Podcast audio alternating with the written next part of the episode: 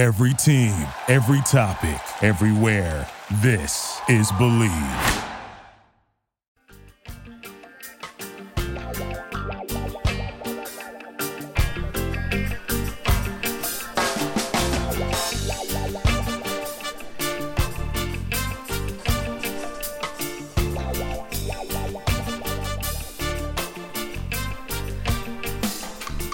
Hello, and welcome to the Healthy Herb Podcast, a place of information and inspiration for the home herbalist.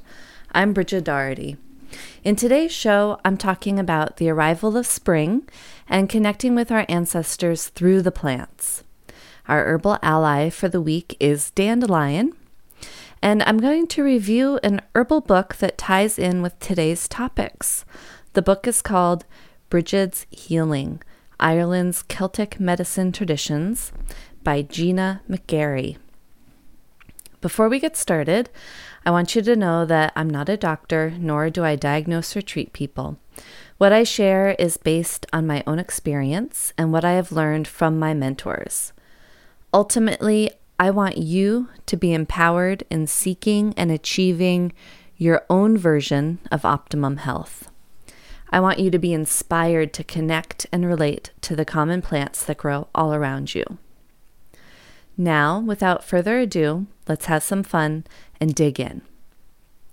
It's the beginning of February here on the coast of Maine, and even though we just had a icy snowstorm, it truly is the beginning of spring. In the wheel of the year, we are halfway between winter solstice and spring equinox. Based on the sun calendar, or maybe the agriculture calendar, or you could even consider it the plant calendar, it is the beginning of spring. It's the start of the unfurling of life force.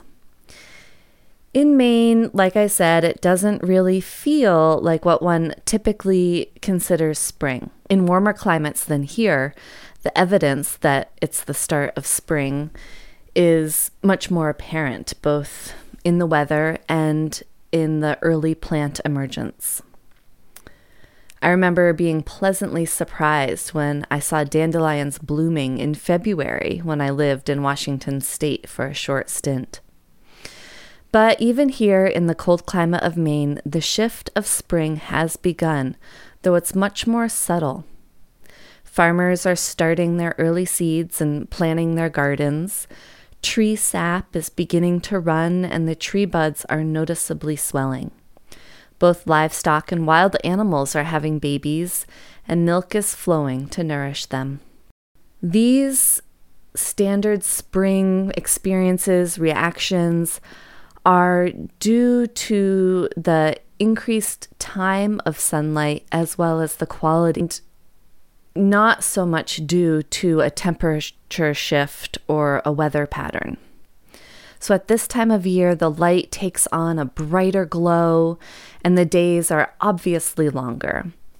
It's subtle here in the Northeast, but it is the start of spring. And so if we can tune into the subtleties of the natural world, then we can connect with it that much better and we will know and be more aware that spring is actually stirring. And by the time we actually reach spring equinox and the plants have really begun to emerge here in Maine, at this point, we're really already in the middle of spring you know, you can think of all the time that it takes for those plants to actually begin to wake up and to begin their stirring and unfurling under the ground before we can even see them. And that is when spring truly begins. You know, the more I get to know plants, the more I realize they mostly live in the soil. You know, the roots of these perennial plants are there, alive year round, even if they may be slumbering. Many roots are, you know, much larger and more intricate than the parts that we see above ground. And they can go deep, deep, deep so that they're actually below the frost layers of the soil. And who really knows what's happening down there in the winter? I don't know if we even know, but surely there is still some interplay um, of the roots and their environment that they are in. So, the part of the plant that we see mostly, the green parts and the flowers and the fruits, the green parts are like the solar panels of the plant, the energy producers, the sensors, um, and then the reproductive organs are the flowers and the fruit of the plant. And so those, you know, at least in the northern climates, they they have their day in the sun, so to speak. They have their time to reproduce and then you know, they can't live like that year round. But the brain and the life force and the forever body of the plant is really in the roots and resides in the soil. And that's where the communication network of the plants are, and the understanding and the processing and the nervous system network, if you want to say. And the storage of nutrients and, and energy and life force. Um, and I just, I just think it's fascinating that their world is in this like deep, dark, nourishing place of this soil. And so, in the Celtic wheel of the year, this transition into spring is called Imbolc or Imbolg, and it's celebrated on the first and second days of February. Before the months were defined as they are now, it was likely that this time was celebrated definitely at the same time of the year and was based more on the position of the sun and the sunlight and how it hit, you know, certain physical calendars and timepieces that people positioned with rocks and stones and hillsides. And it also was probably linked with the phases of the moon. So even if you want to, you know, celebrate this transition into spring at this time of year and you miss it on the first or second day of February, that's okay. Like it is, it doesn't have to be at an exact day or time, it can just be within this general span of time. Imbolc for me, I've always has always been a draw to me because you know, it's a time that the Celtic goddess Brigid is honored and it's a time that she is related to and having be, been given her name and that's how I've always and originally have connected with my ans- my Irish ancestry is through my name being a child of immigrants that came to America, or grandchild, like third or fourth generation at this point. I kind of feel like I've lost connection with my ancestors and my ancestry land, or maybe I never had it. And I, you know, I want that connection. And I've always, as, you know, as long as I've been able to seek that connection. And usually it was, it started with seeking an understanding um, of my name and where that came from. So this time of year is always a time that I feel very strongly that I want to connect with my ancient ancestors and learn about their earth based pre colonial traditions. I am definitely most interested in connecting with my ancestors that date back you know, before the conquests and the colonization and the burning of the wise women in Ireland. And but the question is is like how how can I con- connect with that land of my ancestors and with the heritage that you know uh, my DNA and genetic coding uh, stems from and is a part of even though I'm on the opposite side of a big wide ocean from that place? Well, there are a few ways that I can do it, and one is through the traditions relating to the wheel of the year, um, because you know the sun and the moon have not changed in the in the past 500 years or so. At 600, 1,000 years, the awakening of spring and the connections to the subtleties of the natural world have not changed. And the traditions of that time are remembered and known and talked about. And, you know, surely they have changed over time, but it is a way that we can connect with our ancestors that have come long before. And I like that idea of taking part in rituals that, you know, my ancestors at once one time also took part in. And making my own rituals inspired by what I imagine theirs were like so that I can connect to them through that. The rituals allow me, in a sense, to reach beyond time and space and link me with that ancestry.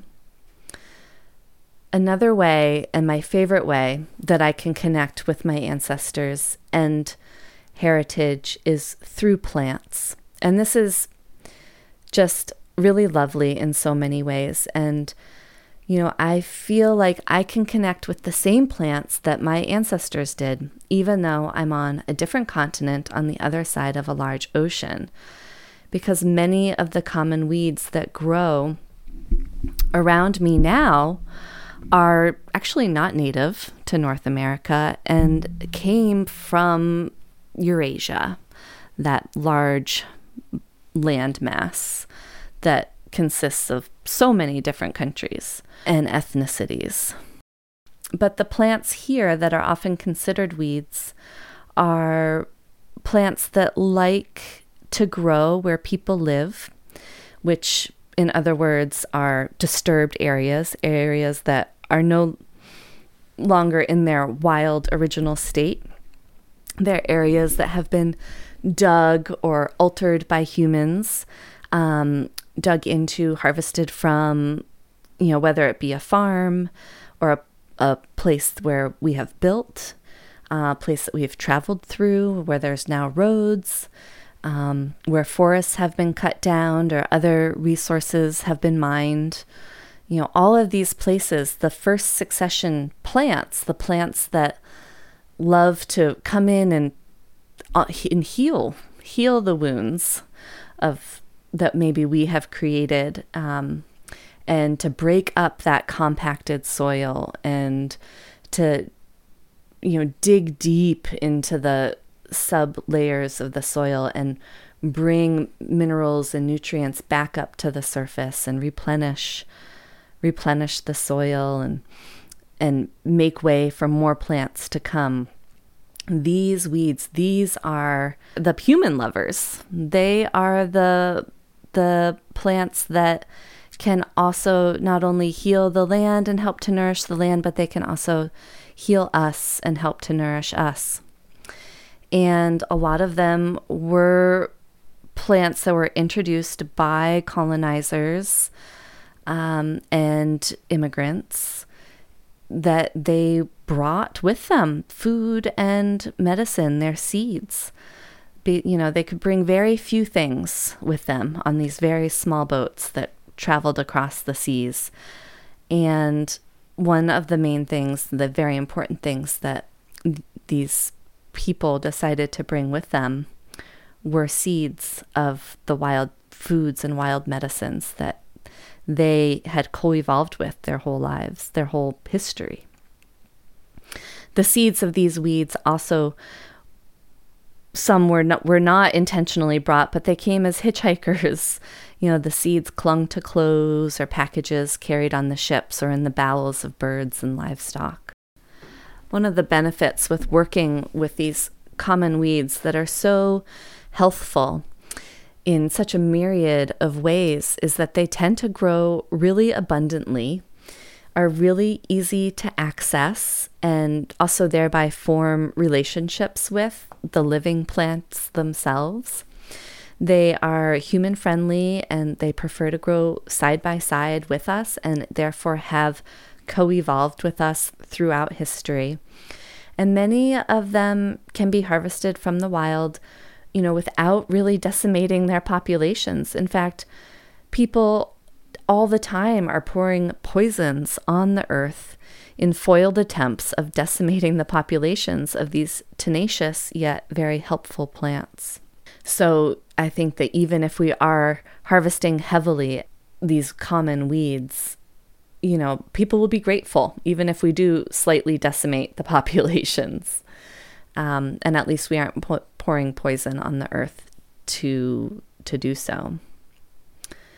So as I ally, ally myself with the plants that my ancestors were allied with, I ally myself with my ancestors. As I ingest the plants that my ancestors ingested, I become both one with the plants and one with my ancestors.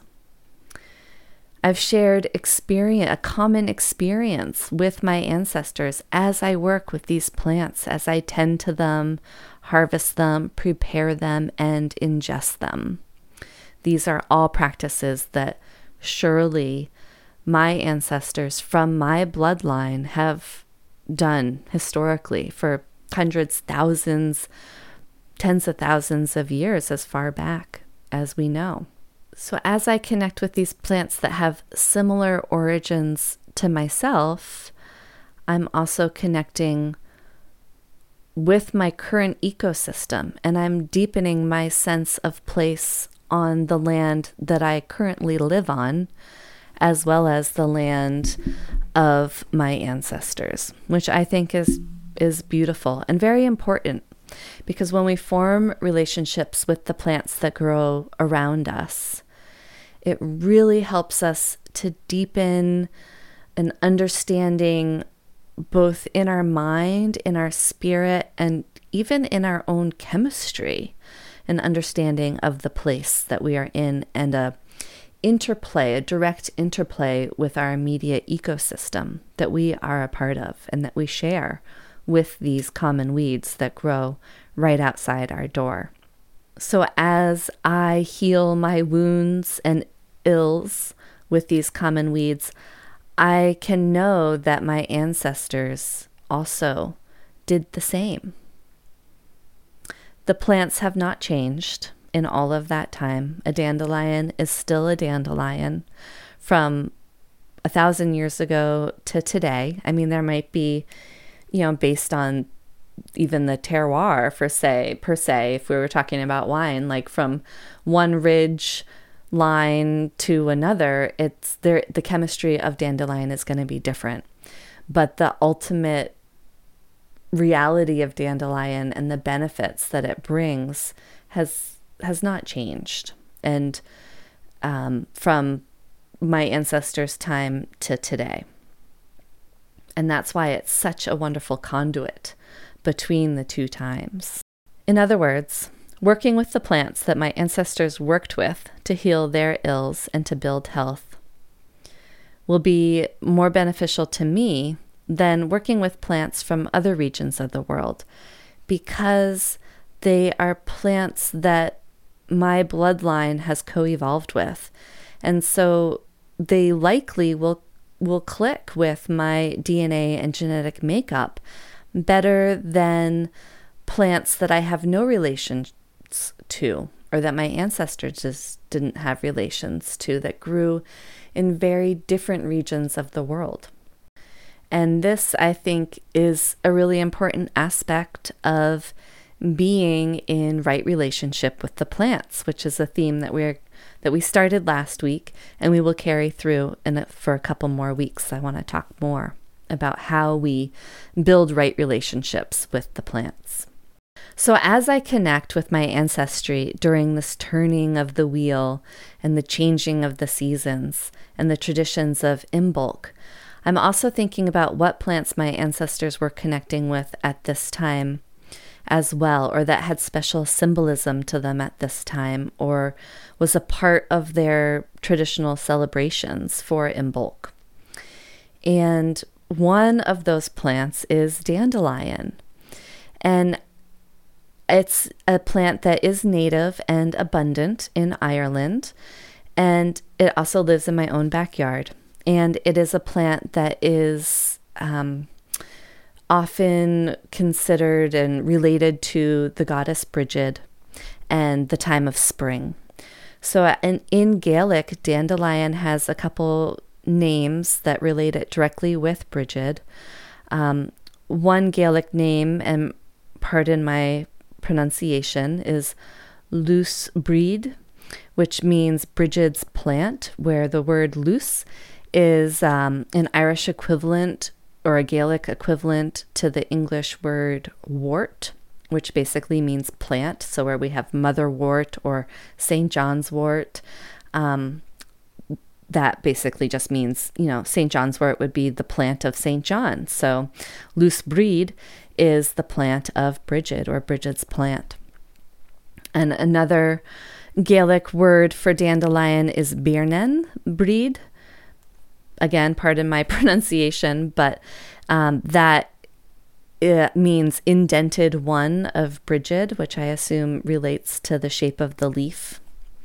And another name that I've heard it related to is uh, Flame of Brigid which no doubt is due to its sun like golden flowers that have the ability to light up the fields as if they are on fire um, when they're in bloom in the spring in the hills. And, you know, Brigid is a goddess of fire and of light and of the sun returning.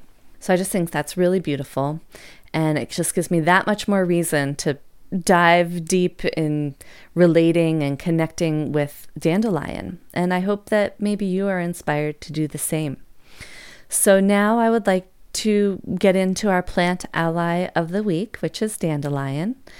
And as I was saying, it's native to Eurasia, which, as we know, that's a very large uh, land mass, and it basically consists of Europe and Asia. And so, as we know, dandelion spreads really readily by seed in on the wind, so it makes sense that it could cover a huge landmass like that. And so, there's actually many different ancestries that have worked with this plant. So, um, that it could be, it's not only, you know, if you have Irish heritage, that this plant could connect you with your ancestors. It could be a lot of different uh, ancestries. It grows abundantly, obviously, from seed and root pieces, and it's a wonderful human herb. It loves humans, it loves to live in our lawns and in our sidewalks and in all of our compacted and really um, damaged land that we create. It it loves it and it loves to bring it back to a healthful state. And I think that says a lot as well about how dandelion you know loves us and relates to us and helps to bring us humans back to a healthful state as well and it's rather ironic that we would prefer to kill this plant than harvest it um, and consume it for its healthful gifts as an American culture where we're constantly spreading Roundup on our driveways and our yards to to get rid of it because for whatever reason it breaks up the green lawn for that one month that it's blooming. Um, I think that there's a whole nother pathology behind it. I'm not really sure what it is, but um, and I don't know that I would. I do know what it is, but I have lots of ideas. But that is for another another day. Um, it's a classic spring green that people eat in the spring. The green leaves, and a root food as well, and a roasted root tea uh, that is a coffee substitute. It has this lovely bitter flavor, and bitter herbs in the spring help to get our digestion awake and moving again after a winter of eating, you know, heavy, starchy, preserved foods and root crops and squashes and potatoes that were able to survive in root cellars throughout winters. And now it's, you know, in the spring, the dandelion greens are there, as well as nettle and violet and other greens that is it is the goddess Send, and I think that's one reason why it was tied to the goddess Brigid in Ireland because you know she would come with her green cloak and and cover the cover the land again with this greening force, otherwise known as Viriditas, even though I don't think that was the Celtic term for it, but that is definitely an essence of the goddess um, and why I think dandelion is connected with her. Um, also, very supportive of liver and kidney functions as well as improving our metabolic pathways as we come into the spring and come out of a slower processing time of winter. So, dandelion is what's known as an alterative, which basically means it alters our body to a better state of health. It's pretty vague term. Uh, in, in heroic traditions, it's also considered a blood cleanser, quote unquote, but I don't necessarily like that term because I don't like to think of our blood as clean or dirty. I mean, I, th- I think our blood is doing its job. And what dandelion does is it helps our organs so that, especially our organs of m- metabolism and elimination to function better so that we don't get, you know, so everything's functioning better and we don't have buildup of metabolites or hormones that we're no longer using. We're able to process them and um, get them out of our system if we uh, no longer have a need for them. So it's a digestive support through its bitter nature. It supports liver health and functions. It supports kidney health and functions and as well as supports the health of our blood. Dandelion's excellent anti-inflammatory. It's antioxidant, so it helps to um, prevent and repair oxidative damage, which is also known as aging. um, and it's fascinatingly, it supports apoptosis of cancer cells, and that's just a really fun word to say that means it helps our body to self destruct cells that have mutated and are no longer serving us. Um, they could be viral cells or they could be cancer cells, but there have been specific studies on dandelion and specific types of cancer, including melanoma, and how it does have the ability for supporting our body to kill those cells, but not healthy cells. It has some anti diabetic properties. Again, that ties to its bitter nature and its ability to help us to digest um, optimally. And it's very rich in minerals, which is great for a spring food. Um, and there's lots of ways that you can ingest dandelion. Oh, so many ways. Some classic ways, as I was saying earlier, is like a roasted dandelion root tea. So you basically would like simmer some roasted roots. You'd roast the roots in an oven on a low temperature for a long time so that they're not burnt or too crispy, but they have a a nice toasty smell to them. And that's when you know that they're good to go. Um, that also that also makes me think another benefit of the dandelion is it has this inulin in it, which is a a starch that feeds the flora in our gut, the bacteria in our gut, and keeps them happy and healthy. Although I've heard that once you roast the roots, it denatures the inulin. So if you are wanting the inulin aspect or the support of the microflora, the microbiome of our gut, um, roasted root would not be the way to go. Uh, fresh root would be better, or um, and even uh, dried root, but that's not roasted. That's just air dried, simmered in water could be beneficial. Uh, dandelion root is excellent in tinctures that are used as bitters. So for like a bitter digestif, you would just um, infuse some dandelion root into some 100 proof vodka and let it sit for at least six weeks and then strain it out, and it's good to go. Um, and then dandelion infused vinegar. You can infuse any part of the dandelion root, leaf. Um, the flower buds are really fun to infuse in the vinegar. They make kind of like a caper substitute, which is really fun to put on salads or garnishes on meals or in pasta sauces. Yeah, so and that just makes like a really mineral rich vinegar that you can then use in salad dressings, um, marinades. Um, you could use that as a bitter vinegar to help get your digestion going before a meal. And also just as sauteed greens, so the spring and the fall greens tend to be less bitter. And then in the summertime, just like lettuce, you know, it just gets more and more bitter. But the plant is producing a lot more sugars in the spring and the fall, so the leaves tend to be sweeter. Generally, people before they saute the greens, they'll parboil them twice. So they'll they'll put them in water, bring it up to a boil, then strain it out. They don't let it boil for a long time. So by parboiling it, you break up that you extract the bitter qualities from the dandelion and then you pour it out with the water, but you aren't cooking it long enough that you're extracting the minerals out because that takes a lot longer to come out from the greens. So you do that a couple times, the parboil, strain, parboil, strain, and to get the bitter taste out, and then you can saute your greens in butter and olive oil and onions and however else you love to saute your greens and saute them for a while.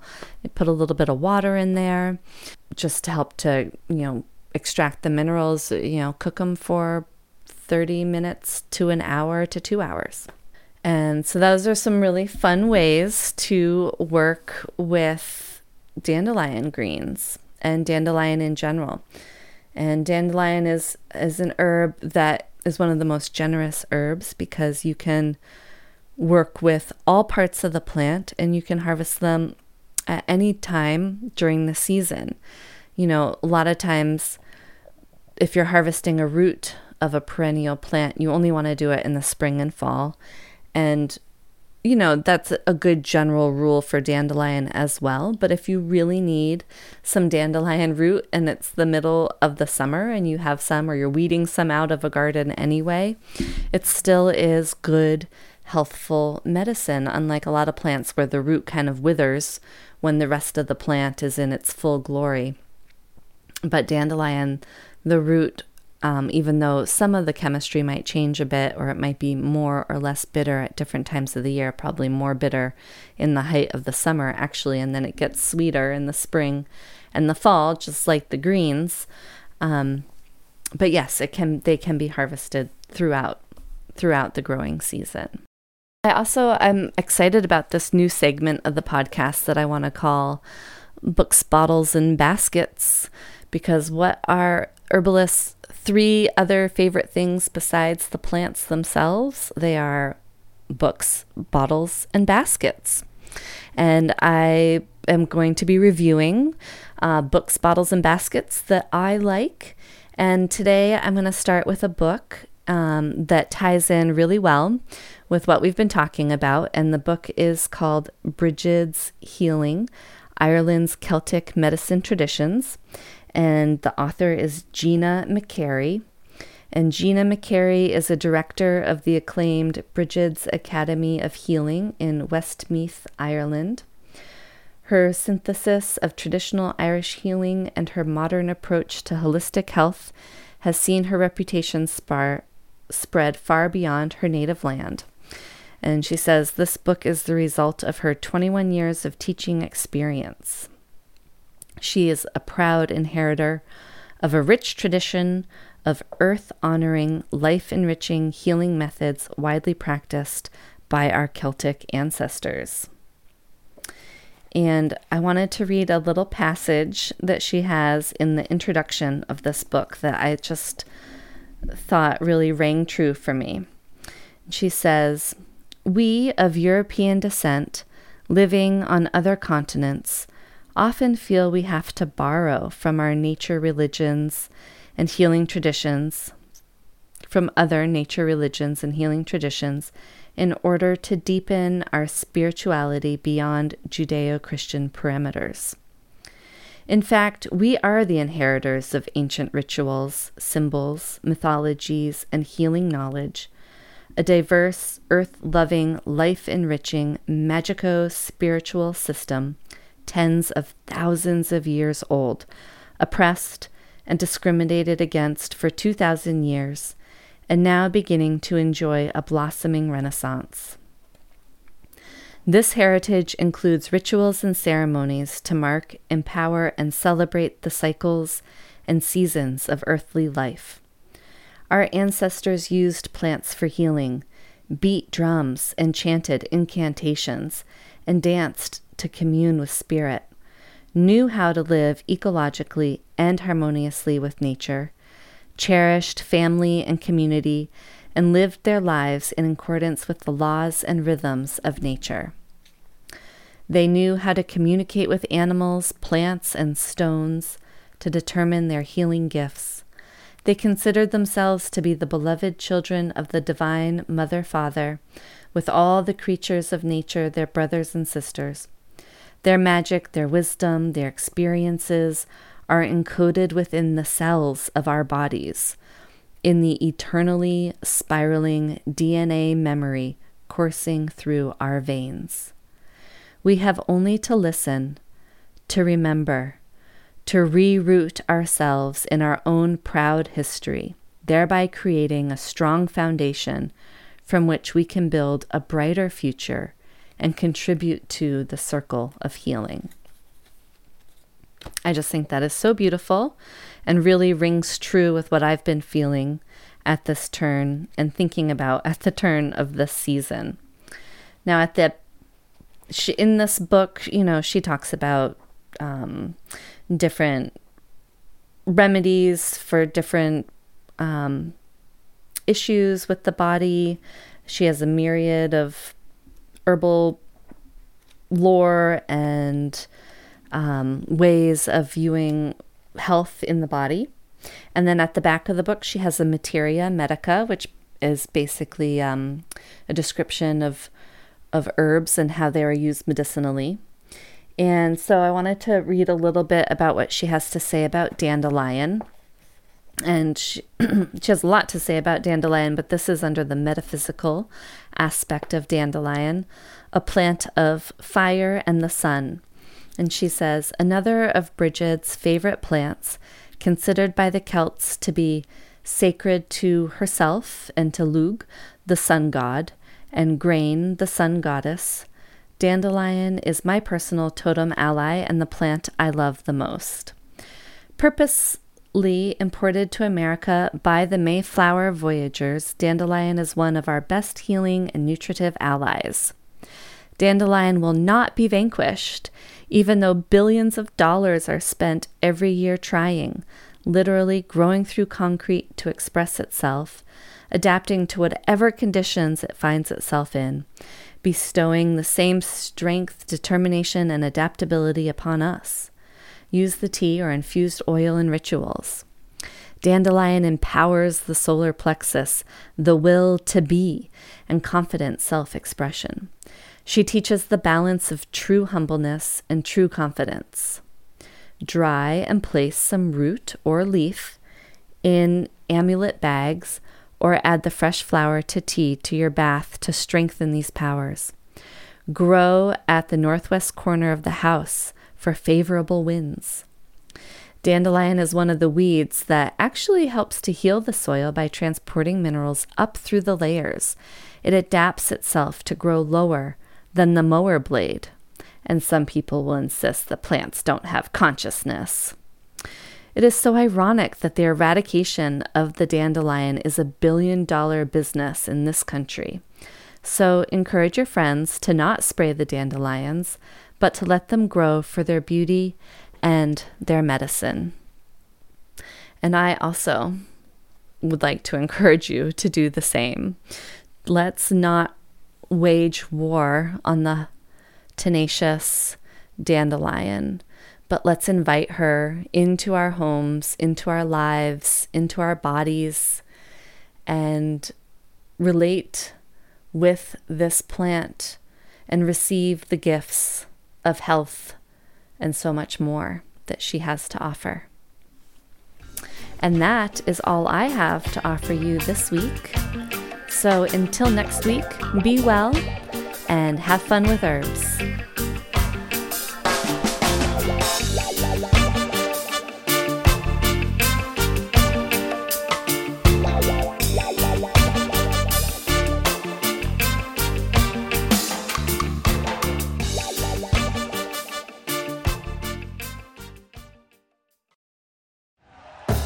Thank you for listening to Bleav. You can show support to your host by subscribing to the show and giving us a five star rating on your preferred platform.